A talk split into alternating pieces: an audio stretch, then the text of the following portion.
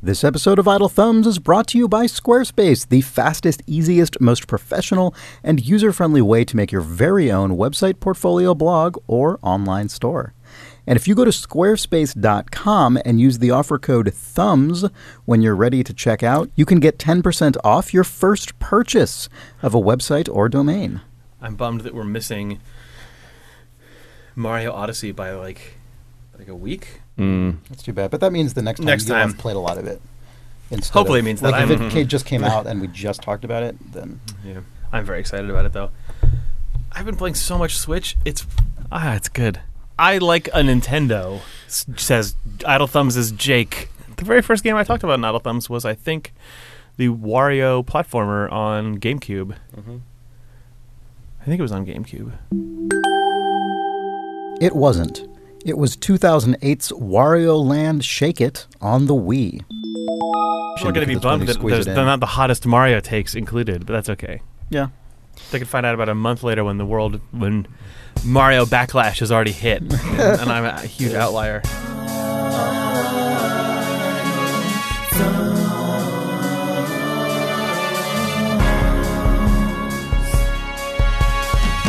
It's November 2nd, 2017. This is Idle Thumbs 313. I am Chris Remo. I'm Nick Breckon. I'm Jake Rodkin. Welcome back to video games. Thanks. Yeah, I've never left video games, Chris. that's true. Yeah, accurate enough. Um, how are you guys doing? All right. Okay. eh, you know, eh, You know, eh, eh. eh. Yeah. I have been playing a lot of Cuphead. Mm. That is something that I actually meant to talk about last episode, and we ended up having so many other things that we discussed that we never got to Cuphead. Oh. Um, Do you think you were Cuphead's millionth customer? no, I definitely wasn't. Okay. because that happened, I think, within the last week or so, and I have been playing it. Is knowing weeks. your Cuphead purchase number? Cuphead hit a million units very fast. yeah, which is amazing. I mean, it's awesome. Like, yeah. great for that studio. Do you think knowing though your Cuphead purchase number is going to eventually be like knowing your ICQ number or like your Twitter join date or something? Where like, oh, my sure Cuphead number be. was three six four five five, and someone's like, wow, that's only a five digit Cuphead purchase number. Holy shit! Um, Must have been really like on that Cuphead train wh- why do you? Th- why is it that you claim Cuphead in particular? because it just had Cuphead's just I don't know because it hit a million units really fast and. Yeah. uh it's like a weird indie game, so there could be some like cred for how early you got in on. That's not true. On like multiple E3 keynote featured, uh, Yeah. first party embellished. That's just the state of indie games, Chris. You know, If you're a, I don't know what I'm talking about at this you, point. yeah, I don't either. if, if you buy a Call of Duty or something, are you? Do you I get mean, to hold up your like you- ten you millionth also- as a low as like a tr- Yeah. cool number? Yeah, man. we were like, I was there on the. I w- got was a midnight camper for Call of Duty. Mm. Also, my name on Xbox Live is a midnight camper. I mean, I tried to pre-order Cuphead and I couldn't. I don't think they had a very. they were always all full. The, the Yeah, cooler people than you yeah. clogged up that those pre-order pipes. Yeah. I got my. I got uh, like pe- people. People had all the blockbuster uh, slips and or the, no, that blockbuster Best Buy. Best Buy. Remember when you get the slip? Yeah. Oh, the The- receipt. the- yeah, yeah, but but they like run out of them because they only had so Mm. many. Yeah, in I this didn't get digital one. marketplace, it's, uh, Cuphead, Oh. uh, to get back to its analog roots, introduced artificial scarcity. So even with all of those Mm. things, it was um, no what what fuck. Chris, This talk is about the Cuphead. most worthless Cuphead. Yeah. Hi, ba ba da ba da ba da ba da. Yeah. New podcast, Chris. What's Cuphead about, and how is it? Cuphead is, as probably most people would know, given how well it is sold, uh, especially for a game of that scale. Cuphead is a side-scrolling, uh, kind of boss battle-oriented um, platform slash kind of almost bullet hell ish. I mean, it's a it's a side-scroller boss battle collection, basically. Um, there are levels that are not boss battles, but it is, but they are not. I don't think they're even critical path content. You don't think you have to complete them to complete the game. That's, that's what it seems to me. Um, it is a bunch of boss battles, and the notable thing about it, the really, really notable thing about it, uh, is that it is all the hundred, basically hundred percent hand animated in an incredible um, kind of style mashup between uh, sort of pre Disney, I guess, kind of like Fleischman era um, animated cartoons and the sort of post like Disney era lushly illustrated, very smooth animation, technical prowess. like early multicam, Yeah. like Snow White through Exactly. sort of mid-century Disney. And yeah. and the effect is that it is easily, easily, easily one of the absolute most overwhelmingly beautiful games I have encountered in a long, long time. It is I the first time I I mean I'd seen lots of screenshots, I'd seen videos of Cuphead because this game was as Jake said was promoted heavily by Microsoft as a first party indie title. Uh, so I mean, it was definitely out there a lot. I played it on, I played the PC version for what that wor- that's worth. But with a game like this, it probably looks pretty much identical on any platform. And I, even having seen a bunch of materials ahead of time, I was not prepared for how much with like headphones on in front of my screen, how much this thing just knocked my goddamn socks off with how beautiful it is. It is an incredible visual achievement. I would go so far as to say that that is the principal value of this game, which sounds like a diss, but it, like it's not that the game isn't fun. It is. It's also fucking impossible. It's really hard. It's shockingly difficult for a game that trades so heavily on its beauty, which is something that is That's also on- true of like Ori and the Blind Forest, a very different aesthetic, but like everyone looked at Yeah. how beautiful that game was, and then it was brutal. I would say Ori gameplay wise is still more welcoming than Cuphead. I mean, to be fair, Cuphead does have a every time you you enter a level in Cuphead, um, you choose between normal difficulty, which is like in any other game would be considered hard or brutal difficulty, uh, or what I think what is called simple mode. Simple. I have not played simple because You're a um, gamer. because I'm I'm me, I'm me and I just can't bring myself to do it.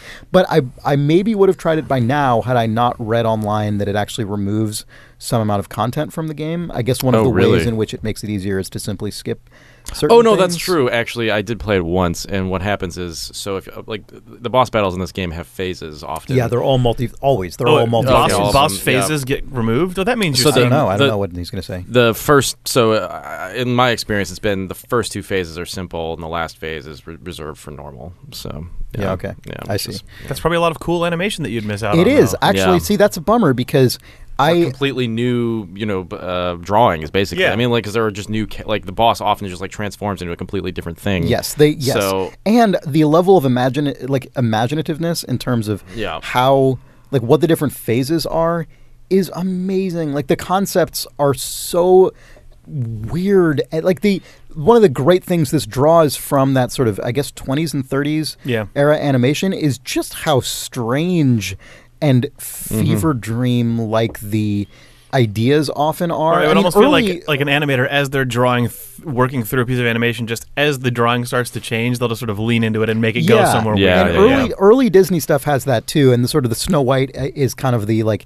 turning point into this more naturalistic style. But like you know, pre Snow White feature film animation often had this just bizarre frenetic quality that I do think actually thematically works well with you know I think against all odds to me kind of and obviously that's why I, I'm not the person who would come up with a game like this, but works really well with the brutal platformer gameplay. It feels mm-hmm. like harsh and Yeah. unforgiving and strange and like alienating almost, except that it is so goddamn beautiful that it doesn't actually feel alienating. It feels just like wonderful and beautiful and like surprising and delightful. It is such a huge incentive to push through how brutally challenging it is. It is one of the. str- It is just a strange combination of things. I That weird menace though that is in those old Yeah, cartoons is cool that, that they're Yes. using Yeah. that for like they lean to into it, communicate. I'm a thing that is tr- I'm, I'm antagonizing you Exactly, yeah. mechanically as well as aesthetically. I mean, the thing that is uh, the thing that is genuinely unfortunate about it to some degree is that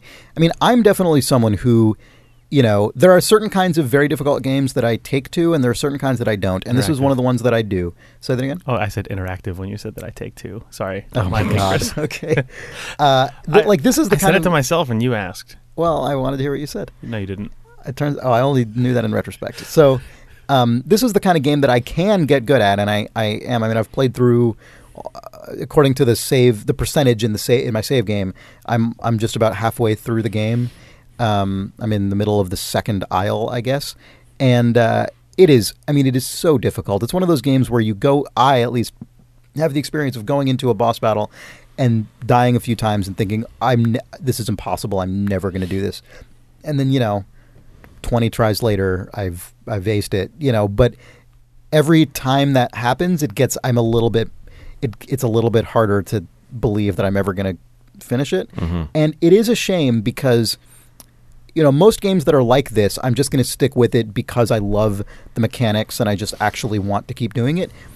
I, I like the mechanics in this game, but they're not transcendent. You know, they're not revelatory. It's not like playing Super Meat Boy where I'm like, ah, everything about this is so amazingly perfectly tuned that I'm pushing through it for its own sake. You know, I'm like I'm pushing through it because it is so expertly crafted in every element of the kind of gameplay Right. experience. just- in that game, you you want to get to the next level because it's the next sort of satisfying take on their Yeah, own mechanics. Exactly. Yeah. This game is fun, and I think the mechanics are very good, and they're tight, and that's what's important in a game like this. But the real, honestly, at the end of the day, the real reason I'm pushing through it, um, and I wouldn't if it were not fun, but the real, actual motivating factor, genuinely, is because I want to see the next phase of the next boss because they're so beautiful and cool and amazingly rendered uh, that, that that is a huge force on that is like drawing me through the game. And I'm I'm kind of concerned that I'm going to get to a certain point where I just can't keep going. And I'm certain that if that's true for for me I mean there's obviously a lot of people who are better at these games than I am but there's realistically there are a lot of people who are not going to be able to get as far as I did in this game who are who would be super interested in the visual design. I think that's kind of a bummer I bet this is a um, good game for kids for this reason, though. I bet that bo- I because bet they that- will just bash on it forever. Yeah, I bet the Cuphead actually has that same like we've talked about sort of the draw of like the Mega Man series when you're a little kid, and it's just Yeah. Cuphead is a game that you are encouraged to master in like the old like like Nintendo platformer sense, or I guess yeah, or bu- bullet hell shoot 'em up sense. But it's also really rewarding, like maximally yeah. Rewarding, is, the same is, way yeah. that like playing a Mega Man or playing Yeah. uh, a, a shmup, you like you get you get to see the new art and the new stage, and you, but in this, it's out of control. I guess. And I gather from sort of gen- sort of um, s- peripheral vision of social media that there's been some kind of, I guess, just as is the case with almost everything that people have opinions about now, there's been some kind of like cultural culture war extension into like arguments about difficulty of Cuphead. I- don't really have any idea what the substance of those arguments are, are about. So if I've said anything that is like offensive to someone on any level because of their position on how Cuphead's difficulty somehow relates to like anything that actually like is part of the world, I am sorry, but I uh, my opinions of it are just what I said, I guess. Um, I do think it's a fantastic game, and I'm so happy that something this beautiful uh, exists in this way because it's a kind of beauty that is rare because it's incredibly labor intensive to make something like this. I mean, you can just tell how carefully this all is hand animated. And the other amazing thing about it is how seamless it all is. I mean, I, one of the things I would expect playing a game that is all sprite animated, you know, largely sprite animated like this, is that at least sometimes you'll see the seams between the animations, or there's a frame delay or something. I just have not seen anything that makes it look anything other than completely seamless, and it's absolutely incredible. I think it's interesting that Cuphead has this aesthetic uh, as a video game when I don't think that a project of this scale would actually be able to exist anymore as an animated film Yeah. or an animated Yeah. short. It's something that is that is honestly been true about video games for a long time, but especially basically since sort of Xbox 360 ish era. Not because of any specific thing that Microsoft or Sony or anyone else did, but I feel like games' ability to lay down an aesthetic that is completely outside of normal popular entertainment, but combine it with a really traditional set of mechanics, Yeah. really does allow artists in the gaming like sphere to do outrageous cool visual stuff that you just don't get to do if your work is primarily primarily narrative Yeah. Uh, like this would get shunted away as like an art thing, Right. uh, except that instead it, uh, since it's a Yeah, it's a basically a, bullet hell platform, yeah. it can it can look like this. It's like it's it's. I feel like there's a, a billion things to unpack inside of that that are both good and bad, but it's it's interesting at Mhm. least. Absolutely. Um, like the sort of crass. Well, the only reason that people are playing it is because you're shooting a billion guys. Right. Whereas in the feature film version of this, it would not be literally someone going Yeah. like over and over. uh, But whatever. That's not the actual experience that your brain has when playing Cuphead, even though that is what the mechanics are. Right. It well, on that note though, there I did have one thought playing this game, which is man, it's kind of silly that I have to hold down the shoot button forever because I'm there's there are times when I don't. Hmm. Oh, I, mean, had there are- expected it to be twin stick. Interesting. no, it's not. You fire. I guess you have to jump and stuff. Yeah. Yeah. Well, I mean, it kind of. I mean, it is twin stick in that. Well, no, it's not. It's not twin stick. You only use the left stick. Yeah. Um. Yeah. But uh, I mean, you've played it at least, but I guess For, like, not minutes. enough to. Yeah.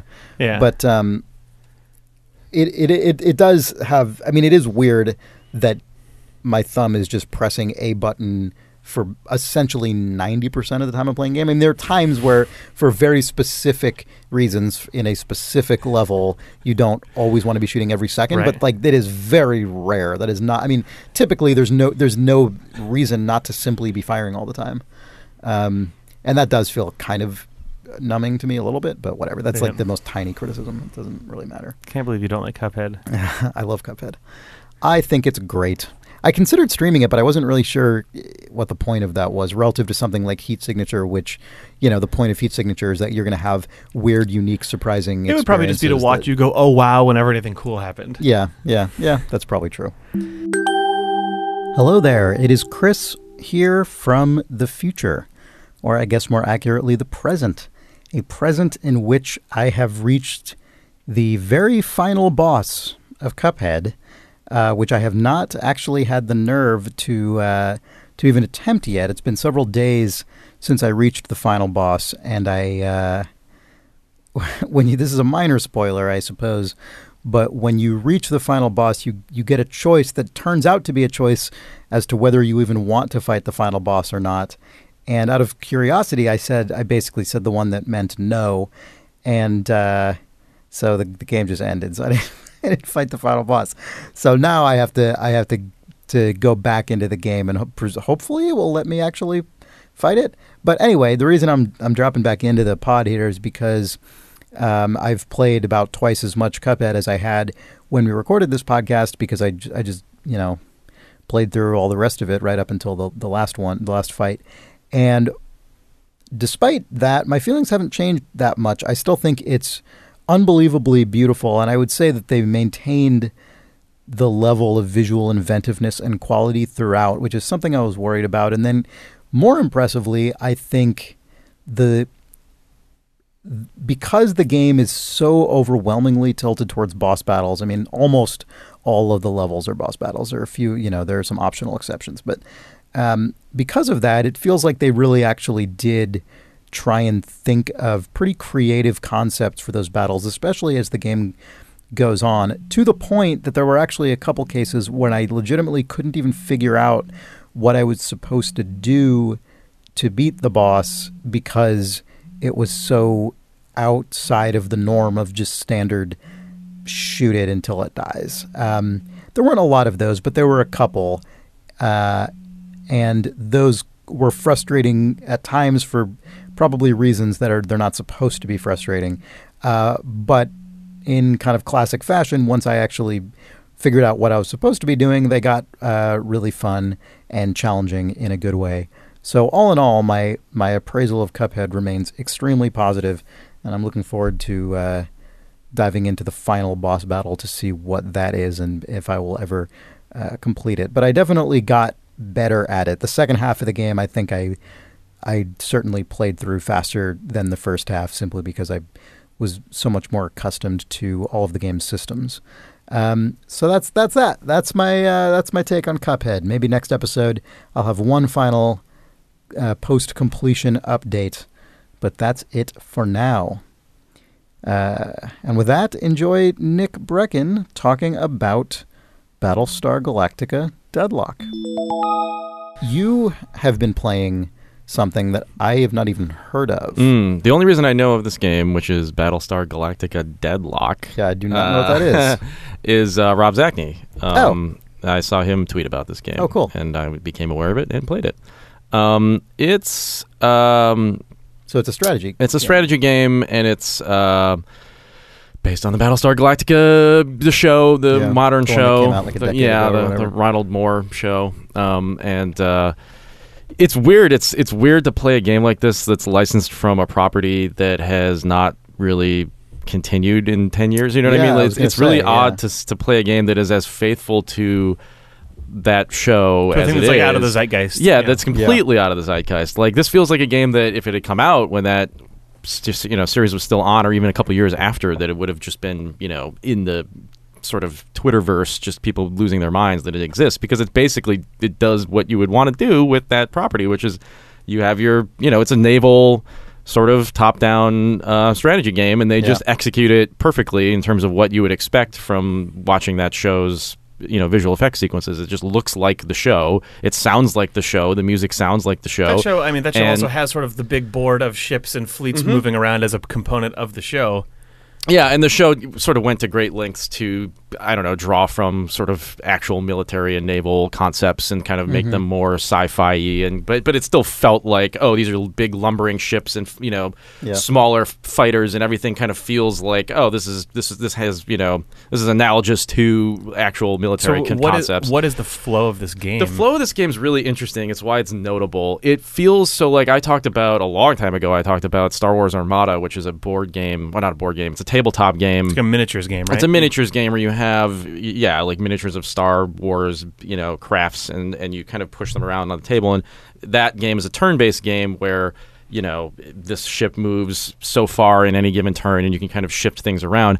Basically, this game is a it's the same thing. Um, and actually, so the reason I brought up that Armada is that while I was talking about it, I, you know, you know, you play this game with with you know two people, and while you're waiting for the one person to kind of shift their ships around, it gets kind of boring because it just takes a long time to do all the calculations and So figure you out you like play with two people, you mean one on one? yeah, it's a one-on-one. It's that game is a one-on-one thing, and you know, you it's a lot of time just kind of all right. I'm I, I'm attacking this ship with this ship, and it does four damage, and this does three damage. Let's roll some dice and find. I mean, it just takes forever to get one turnover.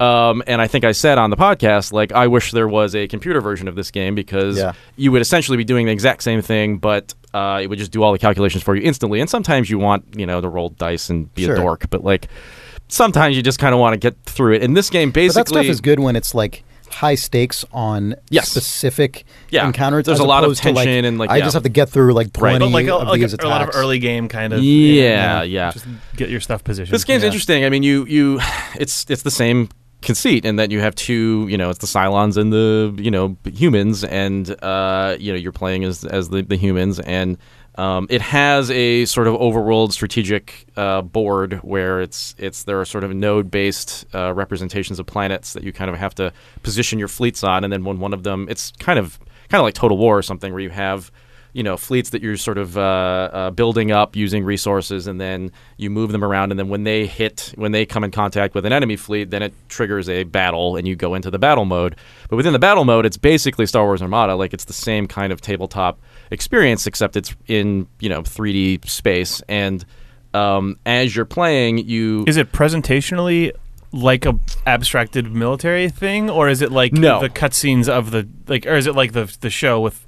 It's it's like Homeworld or something where you can zoom around and, and, Okay. and zoom in as far as you want to using the mouse wheel. But what happens is so so you know it's turn based, and uh, at the start of a turn, you see kind of like shaded like uh, transparent versions of your ships that you can click on and drag around the map as far as they could potentially move in a given turn.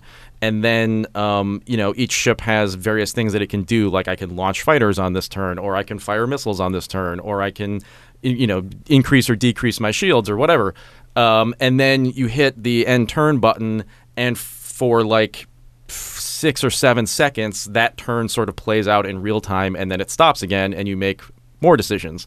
So it's it's basically simulating that like turn-based thing, but then when you hit the button, it just plays out like a Battlestar Galactica, like a clip from the show, like a eight minutes or eight second like VFX sequence of just like ships blowing each, you know, Yeah. blowing each other up and everything, and then it just stops again, and then you get to make more decisions. But what's cool about that is that you can actually like, you know, there are moments where the enemy ships just like fire like 30 missiles and you can see them coming at you but then they just stop you know halfway on the way to your fleet and then you have all of these decisions you need to make like do i uh like turn on my flak cannons and like i there's a consequence to that because i have fighters around me and that will hurt my fighters as well and like i have you know shields on the left side of my ship that are really strong. So maybe I should turn my ships to sort of bear the brunt of this attack. Or you know, you have all of these kind of like interesting choices that you have to make on a turn by turn basis. But the way that that real time stuff plays out, it's not always.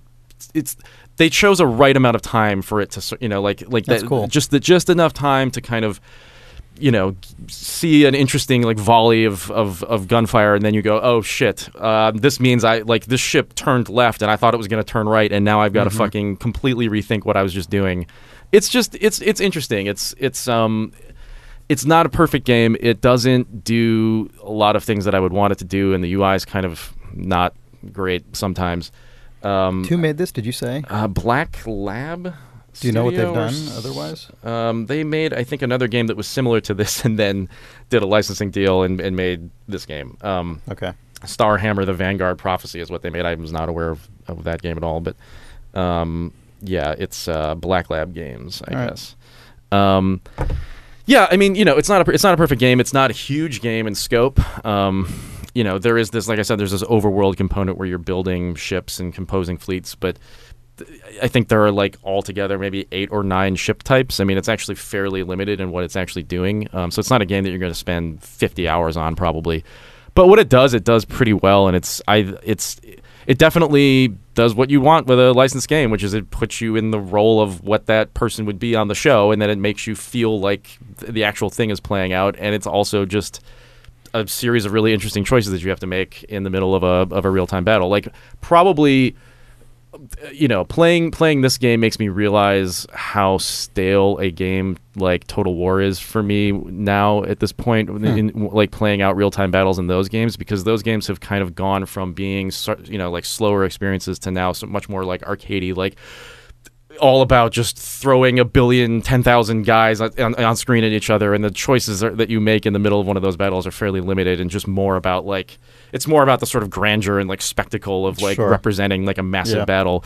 But this game, That's actually something that's always been, even in older Total War games, I always had a hard time sort of getting to the point where I understand. Yeah. Like, they always felt so big to me that I could never Mhm. quite get a handle on them. Yep. This game's scope lets you kind of drill down into really specific ideas about like what this, you know, just like actual like board game type strategy. Yeah. Like, you know, and I, I like that a lot about it. But That's cool. it's only 20 bucks, I think. So, you know, And it's, it's, worth worth uh, checking out if any of that's Battlestar sounded appealing to you. Galactica- Deadlock. Oh, no, it's actually 40 bucks. But anyway, Okay. whatever.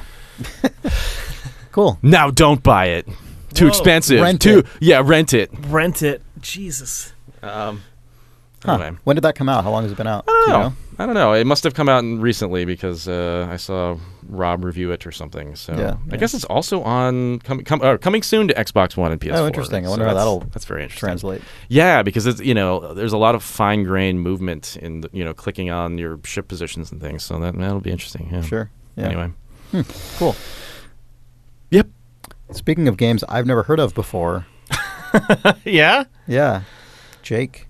Uh, oh, one thing before we move off of Battlestar sure. Galactica Yeah. Deadlock. If you Mm. want to hear a long discussion about it, episode 406 of Three Moves Ahead on Oh, nice. the Idle Thumbs Network is um, Rob Zacny, Rowan Kaiser, and Luke Plunkett from Kotaku talking about that game for what seems like the entirety of an episode. So Nice. um, there you go. Yep. Anyway, golf story. Yeah, you mentioned this before we started recording, and I do not even know what it is. Uh, I'm yeah. Well, it's a game on the Nintendo Switch. I don't know what other platforms it's on or where else it's coming, and I should have known that before we talked about it. But I'm playing it on Switch. You love your Switch. I do. I really, I really do. I'll look it up. Um, okay. I mean, before I talk too much about Golf Story, I have to talk about the Switch itself for half a second. Yeah.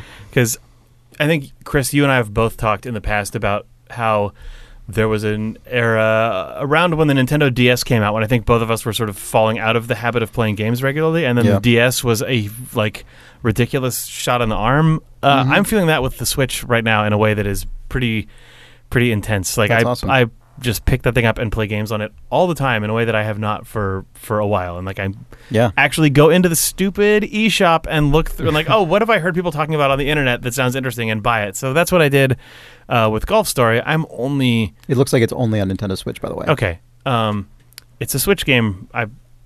It seems like the sort of thing that will appear in other places. Like it doesn't use any of the special hardware Right. from the Switch. Sure. Yeah. But um, Golf Story is a top-down, sprite-based, sort of 16-bit era looking golf RPG That's what I would have guessed. Si- from the name. based only on the name, that's what I would have It is. basically It, guessed. it yeah. is that. I mean, it's um. You play as someone. You play as sort of a young adult who, as in their youth, played golf with their dad and thought maybe you'd become a golf champion, and then Mm. Your life goes a different route. So you. Weirdly, leave your family behind to go back to this golf course uh, as a young adult, and it's a golf course full of wacky RPG characters. But it has a really refreshingly simple and like it has basically the most bare bones golf mechanic of all time, which is like like a power A meter. shot. Mm. it has yeah, it has basically like the distance of your arc uh, like you know how far you're intending to shoot, what angle you're intending to shoot, and then yeah, just a power meter for power, and then when it comes back around, it's uh, How do you have both distance of shot and also power meter? it's like Oh it's, yeah, it's, it's, their maximum. it's It's, the- the, it's determining the. you're max determining your the- overall yeah. like the scope of the swing at all. Like Oh. uh, you can just sort of ratchet it down to be like Yeah, a shorter like one, Mario but you Golf. can. Okay. It's still like there's a little bit of just sort of a feel thing that you can like if you Yeah. If you max out the power meter, it's not going to perfectly hit. That's uh, Right. There's just sort of a, a So curve that, you end up probably to out. like I guess soften the sort of difficulty curve relative to a game that is only about yes, golf. yeah. Like in yeah. The, in this game, it for each shot, your character picks the most appropriate club, and then you sort of have a band of range that you can Yeah, hit with I that see. club for Okay. that shot. And That then yeah, sense. it's the it's the sort of old PC Links style. Yes, how far how like the the bar fills up one direction, which is how far are you're going to hit it, and then when it comes back the other way, there's a little sort of sweet spot at the end, which is do you hook or slice or Mm. have a straight shot. Um, it feels a lot like Mario Golf on the NES. Yeah. Um, it, it's I mean. Have you played this, Nick? No, just your by your description, Oh, I was okay. just Yeah, thinking yeah, yeah. Mario It's- Golf. it- it- yeah. Um, but the the aesthetic is closer to like Pokemon or to Sure. like an old JRPG. Um, the th- like the writing in it is not it, it's fine. It's it's sort of just inoffensive and goofy, and it's not really my thing. But after playing a ton of West of Loathing, um, Mm.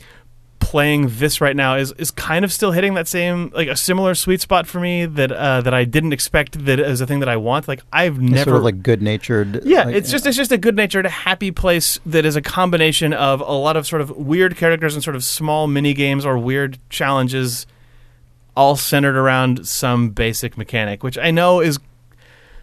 People will say, "Well, you're an idiot. That's just what an RPG is," but that's not really what a traditional sort of JRPG style RPG actually is. Mhm. Like, I've never really liked um, sort of square style traditional RPG combat or like Square or or Dragon Warrior. Like I f- actually hate it, and it's basically turned me off from the entire RPG genre. So playing this game has been really fun, even just in I- the even the first forty minutes to be able to sort of experience this like combination of little story bits and little mini games and weird quests, but it's all centered Well, Mar- around. the Mario RPG and Mario and Luigi games are also kind of they still have that like.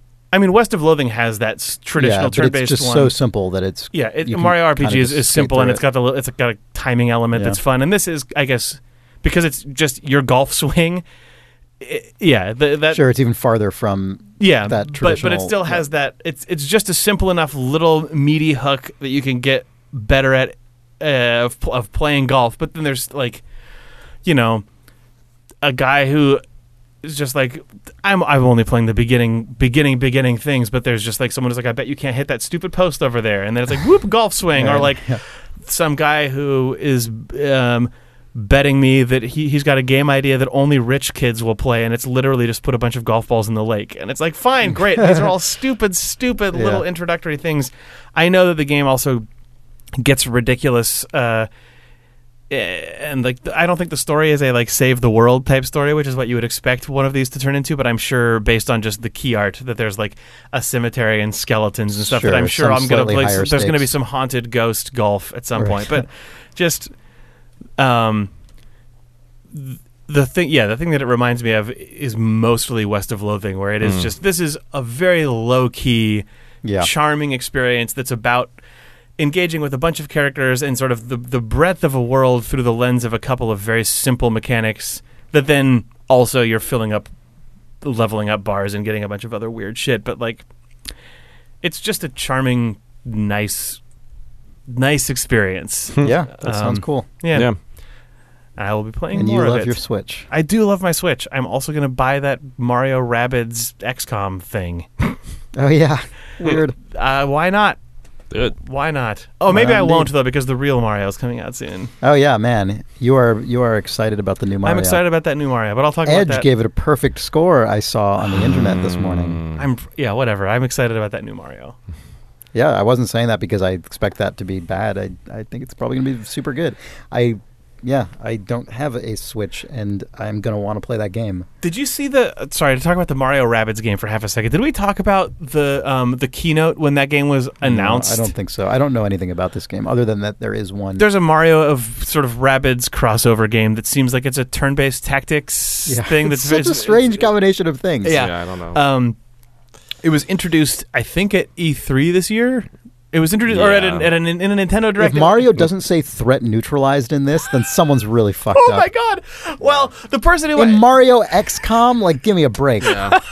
God, that's true. That is the one time that he would say threat neutralized. Yeah. but he probably doesn't. He He, probably doesn't. Yeah. probably says pizza tonight, just to like really just Just twist the knife. just twist the knife. But um, people were bagging on this game, understandably, because it's Mario X Rabbids. It's as it's if, if if if Disney was like Mickey's hanging out with the minions. Is, is literally it Mario X Rabbids or No, but I- Mario XCOM It is- Rabbids? but you know what I mean, though. Sorry, Yeah, that. Mario plus Rabbids Yeah, thing. I know what It you is meant. literally the gaming equivalent of Mickey Mouse in a Minions movie. Right. As far as Yeah. just like yeah, yeah, yeah. you know, timeless Yes. our timeless icon versus, Versus- just like Yeah. a trash tripping over itself. um, and you know, people were understandably just harsh to this game. Yeah. And I saw a tweet from someone that's that basically said I can't, I can't remember what the what the tweet of it said, but it just it, it it was just a still of the creative director of this Rabbids Mario game, Yeah. like a uh, like from the crowd shot of the keynote, just like in tears of happiness that he had made a Mario game that Miyamoto on stage at an event man. said was good. Oh, I saw that, yeah. and it was Yeah. just like whatever shit you're talking about this game. Look at this guy and like just eat Yeah. shit and like you know I mean it, And you go from talking shit to eating it. yeah fuck Take that shit fuck. that came out of your mouth and put it right back in there, and digest it. it was it, it made like my desire to play that game go up tremendously whether or not i end up actually liking it or not just Sure. knowing that the person who made it like whether or not it was their passion to make a mario versus rabbids game or whether or not it was that it's just their job and they were given that assignment and they made the absolute best thing they could out of it i don't care like i clearly cares a lot about that game Yeah. and like it will now be hard when I play that game to not play it through the lens of that guy uh, who is so Right. excited and proud of it that that he like was crying at his own launch event. Yeah. Ah, I don't know. I know that it's it's like that's basically like the opposite of any sort of death of the artist reading of a work. But well, uh, I think there are two. I mean, I think you can take that multiple ways, right? I mean, I don't. I don't actually think that that should be taken account, into account when determining the sort of whether the game is ultimately like a creative success that's- at yeah. the end of the day. Like, I don't. That sort of seems unfair to because Right. unless you're going to treat literally everything that way, which seems difficult. Right. After, but like, but by the same token, it also means like in criticism, like just criticize what deserves to be criticized instead of yes, like getting personal and saying that developers deserve to die or something, which is something that I shouldn't have to say, but like happens all the time. Yes, Like, you're you right, know, Th- and that is the axis on which that was really potent. Is that people were just like, "Who would do this? You're all idiots. It's just Yeah. throwaway garbage. This is clearly just someone cashing a check." And it's like, Yeah. it's obviously not. The amount Yeah. of work that you have to put in to anything like this is immense. Yeah. and you have to care about it if it's if it's otherwise it is just going to be trash. But yeah, it's whatever. Anyway, Yeah. um, yep. maybe it's a bad game, but. I mean, who knows? I don't know. Who, who knows? I really have. I don't actually know nothing about it. But no, I, what you said was the thing that needs to be said. Um, I do, it does all. I mean, you talking about. I mean, Mario. I mean, at the end of the day, the Mar- the next Mario game is the thing that actually makes me wish I had a Switch, um, because I'm sure it's going to be very, very good. I, I. It's just hard for me to imagine that it won't be, which is I don't know, maybe a silly thing to say yeah, or we, think. But we could talk about it next month, but just watching the sort of core Nintendo Mario team increasingly it, it it's felt to me like from Mario Galaxy to Mario 3D World to Mario Odyssey, it feels like it's been those guys trying to sort of get closer and closer or sort of try from different angles figuring out what what actually is a I don't know how, I don't know how to say this. Not like what is a Mario game exactly, but how do you contextualize the entire history of Mario games and try to distill out of it what Yeah. the experience is that a core Mario game is in a world where Mario is in every game. Like Mario is in every genre. Mario does Yes. everything. So when you say Super Mario X, you know, Mm-hmm. Yeah. uh, coming soon. Um, you know, just Yeah. what the hell does that mean? And it's Pronounced 10. Super Mario Run X. Um, just watching them try to figure out like Mario was a 2D character and now he's a 3D character, but like that's the simplest, stupidest one. But like even just the way that Galaxy tries tried to figure out the like. 3D Mario 64 stuff plus it has the 2D stuff built into it but like how the camera works I, god I don't- it's it's very abstract and hard to talk about I guess but Yeah. I'm excited to look at Mario Odyssey because on its face it looks like the fucking most outrageous sort of throw everything against the wall version of Mario, but at the same time I suspect from just the more that has been shown out of it that there is some really secret secretly very tight core to that game that all the other stuff is sort of ancillary to or just sort of window Sure. dressing on and I'm excited to find what that actually is. Yeah. Or it's just a hot mess, but even if it is it'll be a hot mess of It'll really be fun an stuff. interesting one for Yeah. sure. Yeah. Um, cool. Should we take a break? Yeah. All right.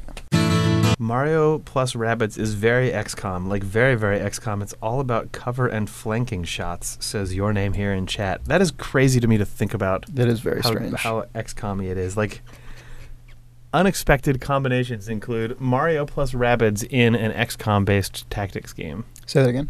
It just it's an unexpected Oh, yeah, combination no, of three things. strange. Yeah, it's very weird. This episode of Idle Thumbs is brought to you by Squarespace. Cool. Yeah.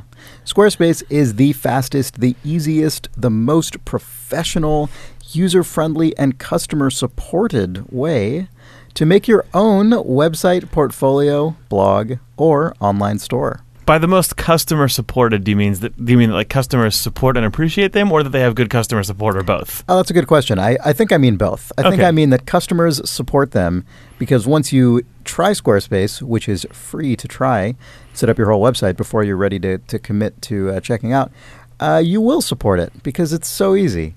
And also, they have 24 7 customer support. So the customers support it, and the customers are supported. I asked. I wanted to know. You asked and you wanted to know. Uh, I do. You can you can prove this out by going to squarespace.com and like I say, you can get started and make your whole website without putting in a credit card or you know checking out or doing any of that. You can just make the website and it's all the tools are available. And only when you realize, ah, this is the website that I want. This is the professional website that, That I have want. I have made. Yeah, then uh, you can use the offer code THUMBS at checkout, and you will get 10% off of your uh, website or domain, your website and your domain. If you, it's a one-stop place, for online. Uh, one-stop place for online. Squarespace.com with the offer code THUMBS. This episode of Idle Thumbs is brought to you by Movement. ah, Yeah, Movement manufactures and sells affordable, stylish watches that can be found at mvmt.com slash thumbs, where you will also get 15% off with free shipping and free returns. wow, that's really nice. You could get the exact watch Jake is wearing on his wrist right now Oh, and true. then bump into him in a mall or theater Oh. or something and say, "Ah, I can't help but notice." Okay, We have the same understated but elegant I see you're a, a movement classic white black tan design person. Hopefully, one of our two watches contains the microfiche, and the other one contains like dirty laundry. And then we accidentally they What the both hell are they, you talking then they both we run we run into each other with the same watch. Then they both uh-huh. drop onto the floor, Oh, and then we swap up. them. Oh, and then me oh, or oh. the other person like Right. gets embroiled in a wacky spy farce. Right. Yeah. Like yeah, for yeah, sure. Yeah. Hopefully, the other person's the real secret agent. And so I'm the you end up in the fun. Yeah, You and- end, you definitely. And then they just get where I'm like, then where's the other guy? Then that person's life is just like the cutaway of them going, oh, the laundry, and then like then they have to like get berated by their boss. But then it's then it cuts back to my story. I don't know why there's laundry in a watch, but that's Yeah, usually what that seems happens. Chris. implausible, but Or like my business documents for like my boring job. It's a They're nice both watch. microfiche. It's just one of them is microfiche of important government documents or sensitive materials, and the other is microfiche of your boring office, boring office documents In this case, they would uh, mine would just be a nice watch with that no you can get for 15% off by going to mvmt.com. You've been wearing this watch for like six months now, or something like that. I have. I like it. Yeah, it's very nice, clean. Uh, they have a range of styles. You have you have one of the I would say more classic, timeless, minimalist. Yeah, I wanted a simple one that looked nice that people wouldn't be like, "What's that watch?" Because Right. then I'd have to talk to them about my watch. Instead, they can just in their mind say, "Ooh, Oh, nice watch. That watch?" Yes. Get fifteen percent off your own nice, elegant, understated or overstated, I guess, if that's what you want. Watch by going to mvmt.com/thumbs for fifteen percent off and free shipping and free returns. There's a statue of a rabbit on a toilet with an inscription like "This rabbit is making logs," and then the narrator bot character says, "I wonder what that means." While Mario looks on quizzically. Jesus. And then you get into a very uh, positional based hardcore tactics uh, shooter. Mm-hmm. As you do. When I think of video games as a holistic experience, I think maybe it's been best distilled down by Mario versus or plus or X Rabbids Well, it's funny you should say that, Jake. Uh, because we're back. because we're back, and because Kane writes, I was talking to someone recently, and they revealed they knew absolutely nothing about video games. They'd played Pong and had a vague sort of idea that Mario was a game that involved jumping, but that was it. They were, to all appearance, all appearances, willing to learn about the medium, but I found myself having trouble working out how to explain it to someone with that level of video game illiteracy. Whatever you tell them, and you don't have unlimited time, that's going to be everything they know about games. That's a big responsibility. If you tell them about Spelunky and Thomas Was Alone, which are both great, they're going to think the medium is just sophisticated platformers. So you want to tell them a little bit about ev- a little bit of everything, but how do you make that into a conversation that concludes before the last proton in the universe evaporates? Anyway, after that, I started thinking about what games you would give to someone engaged and willing to learn, but with no prior knowledge of the medium to introduce them and get them started. Given your illustrious careers in video games, I figured you'd be the perfect folks to ask. What's the assigned playing section on your Video Games 101 curriculum? What Regards, five Kane. games define you? First, the way to make that an interesting conversation is talk to an interesting person who's going to ask you good questions in return. If that Yeah, that's person, true. if that person literally just doesn't ask you any questions and you just have to explain, that's not an interesting conversation, regardless of anything. Yeah, that also probably means You're you're, over, you're over. podcast. That probably means you're overstaying your welcome in that conversation Yeah. as well. Like if they're not asking you about it, they probably don't give a shit. Just give them the yeah. Give them also give them this just podcast. give 'em a just be like, podcast. listen to this. Yeah. Listen to all 133 episodes of this trash. 133, 313. Oh my god, 313. I used the right digits. That's like the Anno uh, games of Idle Thumbs podcast. My god, 313. Yeah. Good lord. Woof. I Idle mean, Thumbs I- gets good around season three, so just just plow through. Gets Yeah. good around. Uh, I don't know. Yeah. Five games. Good God. He didn't say five games. He Oh, didn't I say five joking. games. That was Nick's Okay. joke. Um, games.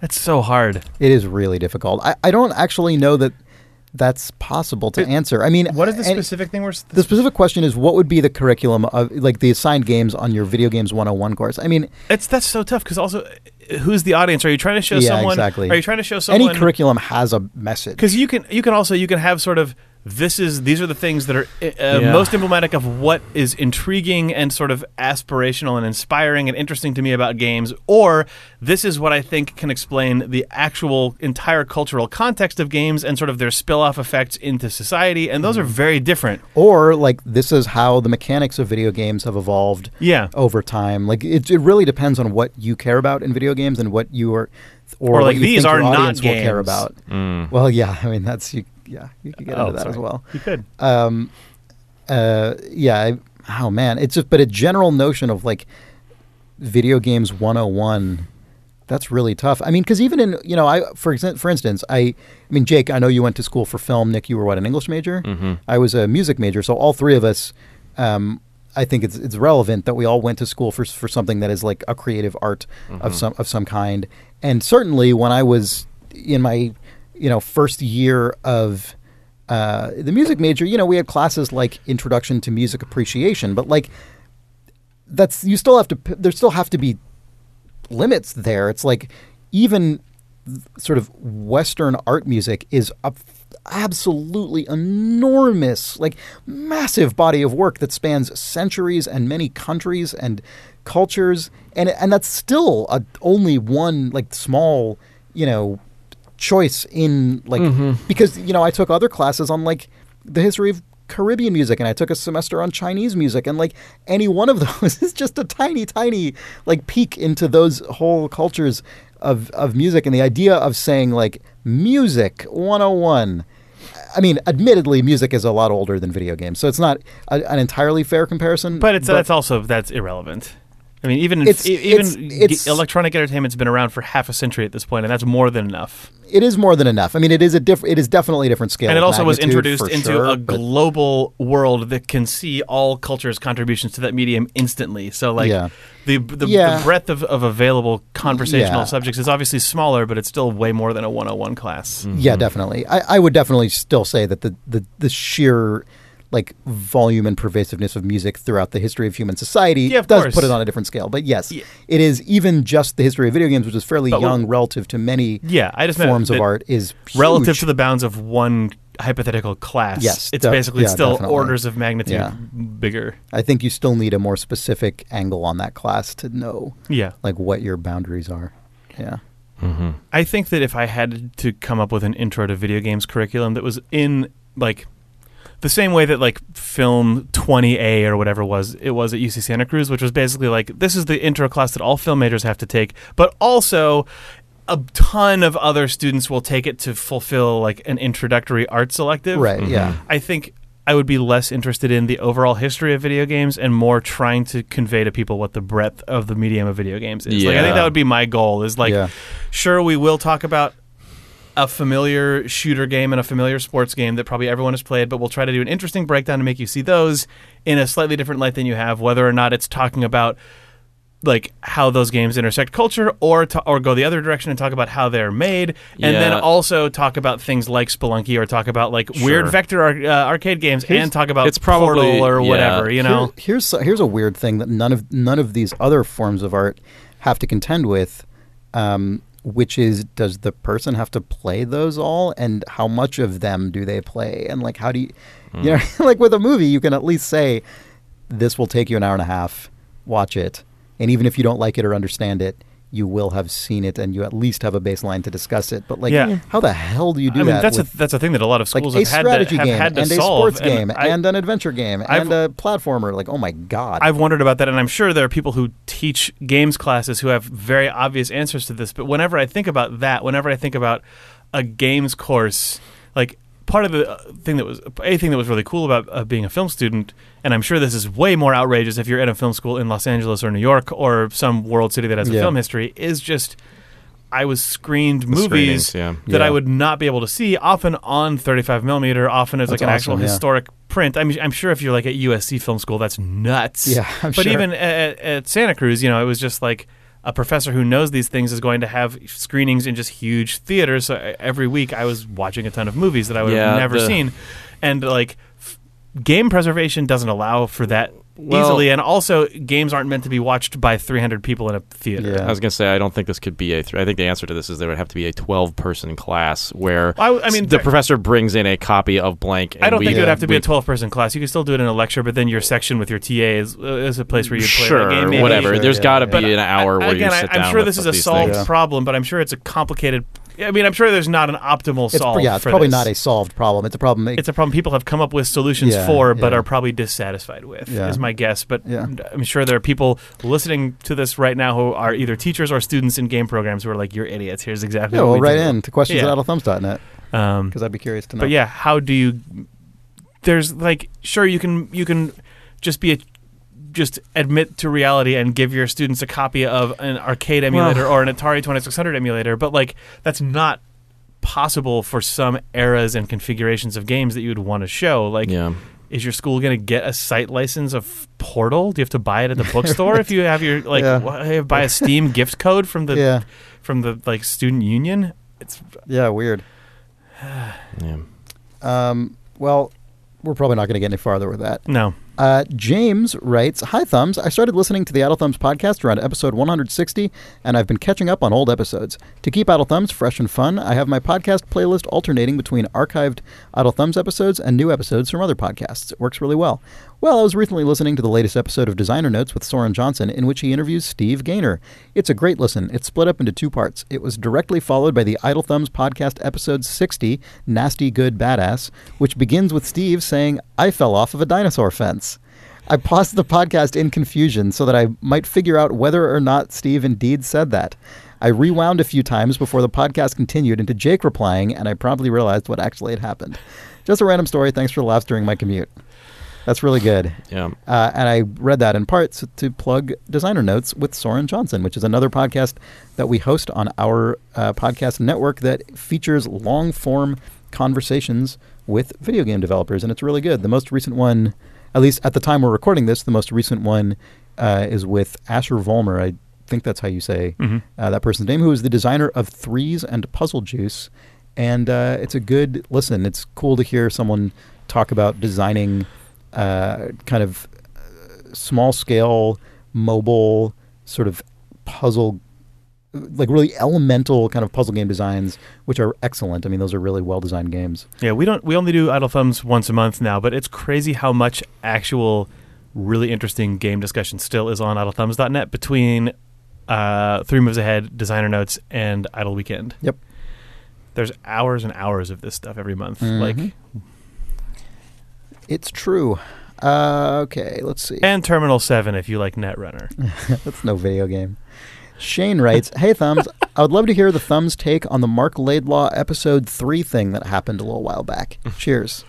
So this this this is in reference to uh, Marc Laidlaw, who was the um, Sort of. the, he was the, the he was the writer. Sole Valve. writer, I believe, of Half Life, the original Half Life, and then as over the course of the Half Life series, Half-Life became 2 sort of and through the episodes, the yeah. lead writer as they hired additional writers. Uh, of you know basically of all the ha- all the Half Life games to date because they haven't made any since Half Life Two Episode Two, and he Ten left. years ago. Yeah, yeah, ten years ago. Yeah. He's not fucked. More than ten years ago now, slightly more Yeah, I guess and ten years in a month. he, He, uh, Marc Laidlaw left um, Valve, I think earlier this year, or was it last year? I don't even remember at this point. Yeah, I don't know. He left Valve fairly recently to just sort of, he's, you know, had a whole career in, in at Valve at this point, so he um, seemed to leave in good good terms to just pursue Mhm. other projects.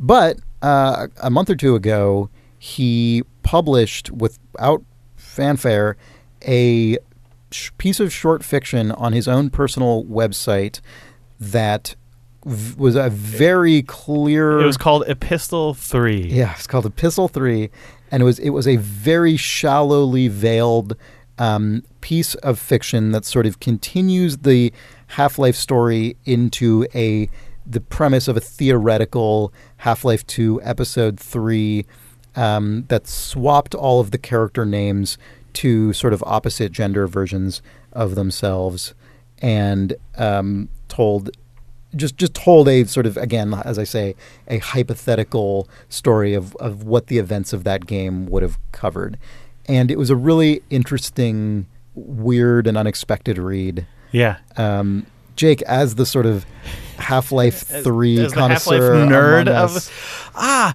it was honestly a very cathartic experience for me to Yeah. read that. Even though, you know, I mean, looking at that and knowing how any creative work, let alone a AAA video game, is made, it's very clear that what Marc Laidlaw put on his website would probably ultimately not have 100% bearing on what would have shipped. Like, that's clearly his version of that game, as remembered at a certain time in development, with presumably his favorite choices out of all of the possibility space they were considering, plus him sitting on it.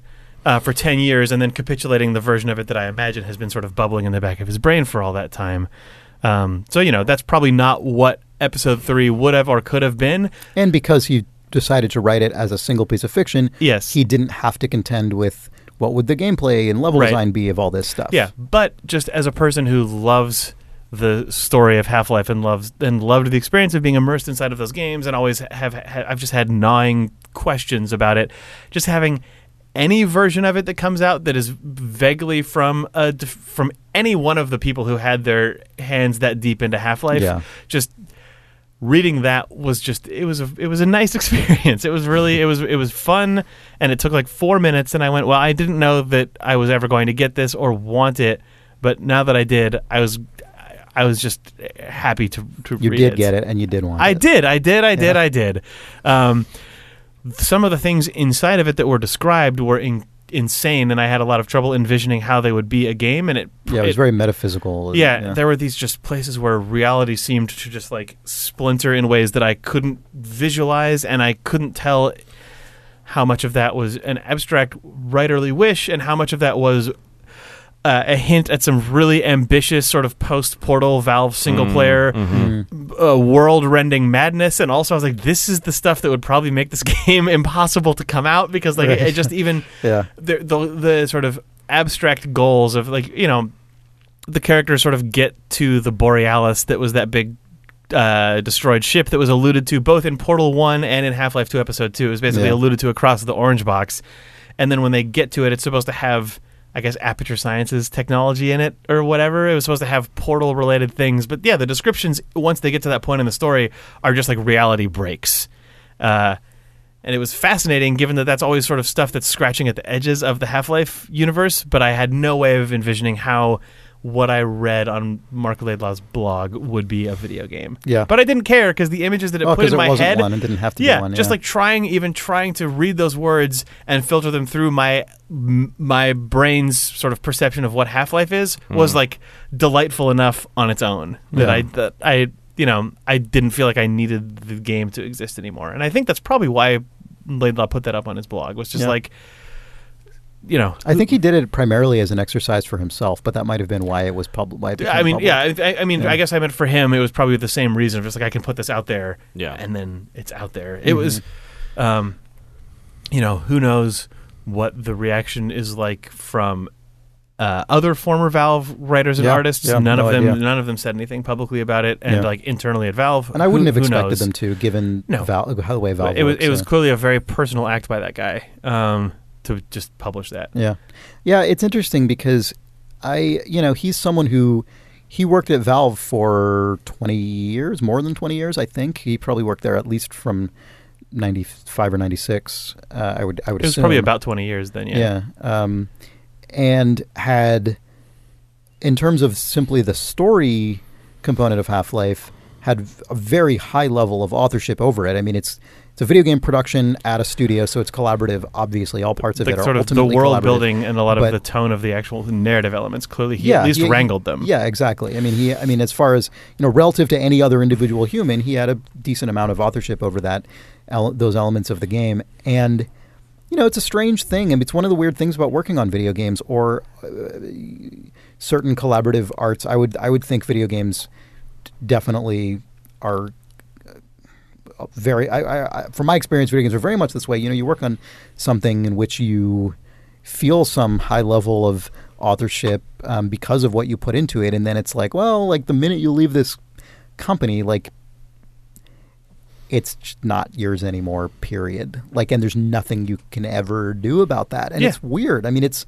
it's a weird, weird thing, and I, It's probably a bit like making a Marvel movie at this point or something. Where Kind you're- of. you're It was, just- it's more though like if you drew the Captain America comic and Sure. then went and made Yeah, a movie right, and yeah. then left. yeah, Yeah. yeah, yeah. Because like Half Life came from nothing. It came from the Yeah. minds of the collective of people Yeah. who were there at the time That's when fair. that studio was being started. Yeah.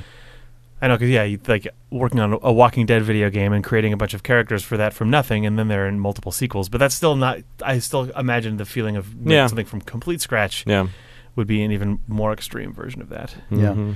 Man, what was it? Oh, all of this aside, uh, Valve, if you're listening, please make more Half Life games. Thanks. signed, uh, signed Half Life fan ninety seven, Yeah, comma Jake Rodkin. yeah. Uh, what named for the year Half Life was supposed to come out? Yeah, that's then when I that's when I signed up for my that's when I got my screen name on AIM. Yeah. May it rest in peace. Come January fifteenth. Oh, right. That's not my AIM screen name, by the way. My AIM screen name It's is probably Guybrush someone's T. AIM screen name though. so message them while you can before AIM goes away forever. Yeah. oh, I'm definitely gonna log back onto AIM for that final 48 hours. Of, I think it goes offline January 15th or Yeah, December something like something. yeah. something. It's coming up whatever. next couple You have Um, to migrate to ICQ. I- ICQ's still around because I IC- know. AOL bought ICQ, and then sold it to a- someone else. Isn't ICQ like a isn't isn't it like a protocol that is more general purpose now or something? Uh, I don't. No? uh, I don't not. think so. I, I think that was that works. was. ICQ had a way had a rollicking life because it did it, it was going to get integrated into AIM for a minute I think but then AOL sold it off Ah. to Yeah. some other company. Yeah. Um, Marc Laidlaw leaving Valve is getting confused constantly in my mind right now because BioWare writer Yeah. Mike Laidlaw I know. Yeah, has I just know. left. I was going to yeah. mention that. and yeah. man, oh man, do I want those two guys to start uh, Laidlaw- something like a together? law firm? Laidlaw. Laidlaw and Laidlaw video game story Yeah. studio. At law. Yeah, God, their name has law in it. Yeah, Yeah, I know. yeah. They're a law firm for sure. Laidlaw and Laidlaw attorneys at law, Yeah. comma video game creative direction. Yeah. like if if the if the Laidlaws make a make do something together, No I'll be relation. very happy. Yeah, the exactly. best- that's the best part. No relation. Yeah. oh, it's uh, it's yeah. Interesting that the two guys, those two guys, have put made huge impacts on sort of the narrative space definitely. inside of AAA gaming, Absolutely. and they are both, I guess, currently free agents. I don't Yeah. know. Yeah. Yeah. It is. Uh, yeah, that is a very interesting thing. And, If- if and you're named rare, Laidlaw- rare among right like known name writers at studio like who worked for large studios. You know, like Mm-hmm. Yeah. there aren't that many game writers whose names. I mean, th- they're not household names among people who just buy like three games a year. But if you pay attention to this stuff, those are people you may well have heard of, and that's not. There's not that many of those people. No. which is you know, I mean, it's interesting. Yeah. Um, all right. Well, let's see. Uh, I can do one more question here, maybe. Um, Billy writes, "I'm probably not the Billy. only one to have writ- written in about this. You are, Billy, uh, but I think you, in a recent episode, you missed an important game where time moves on regardless of what you're doing. The Legend of Zelda: Majora's Mask. Oh yeah, that's There's true. a relatively short period of time that in which there are a bunch of different interactions to manage with characters who are only around certain areas at certain times. I forget the specifics of what happens in the first set of days that gets you the Ocarina song, but once you have that, you are basically Bill Murray in Groundhog Day without the suicide. Thanks for all the podcasts, Bill. Thanks for all the pods, Billy. I never played Majora's Mask because I didn't have an N64.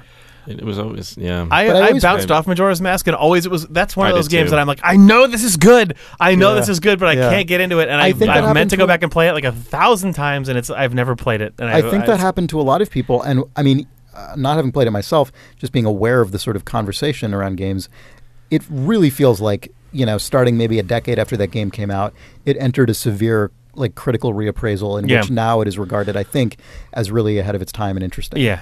It, Yep. I just I I got into it and kept being like I know how a Zelda game is supposed to work and this doesn't work and it was so hard for me to like Yeah. get my head around the way the space is laid out and the way Yeah. the time works relative to because it's stupid because that's such an early game even in the history of Zelda games but basically the line outside of Zelda 1 from or outside of Zelda 2 excuse me from Zelda 1 to uh Link to the Past on the Super Nintendo to even Link's Awakening on the Game Boy to Ocarina of Time, it's all kind of just uh, those are just you Zelda through them. Yeah. And then Majora's Mask was like you turn into all sorts of weird creatures and the fucking moon smashes things. I was like, ah, Yeah. yeah. but yeah one day, one Yeah. day I'll actually, Class- classic second Zelda game on a platform. yeah. Mm-hmm. I need to play it. Yeah. Um, all right. Well, I think that wraps it up for this episode of Idle Thumbs. If you would like to uh, ask us about some video game thing or, or send in something you want to uh, say about a video game or respond to anything we've said on this episode or any other, you can do that by sending email to questions at idlethumbs.net. Uh, we like getting your reader mail, and it gives us lots to talk about. Um, I don't know. It was good. We got to get good. I thought we got good email this week. I liked it. Um, anyway, we will be back um, soon enough with another episode of the Idle Thumbs Ruination online, uh, followed by another episode of the Idle Thumbs Video Game Podcast. So thank you for joining us. Bye. Bye.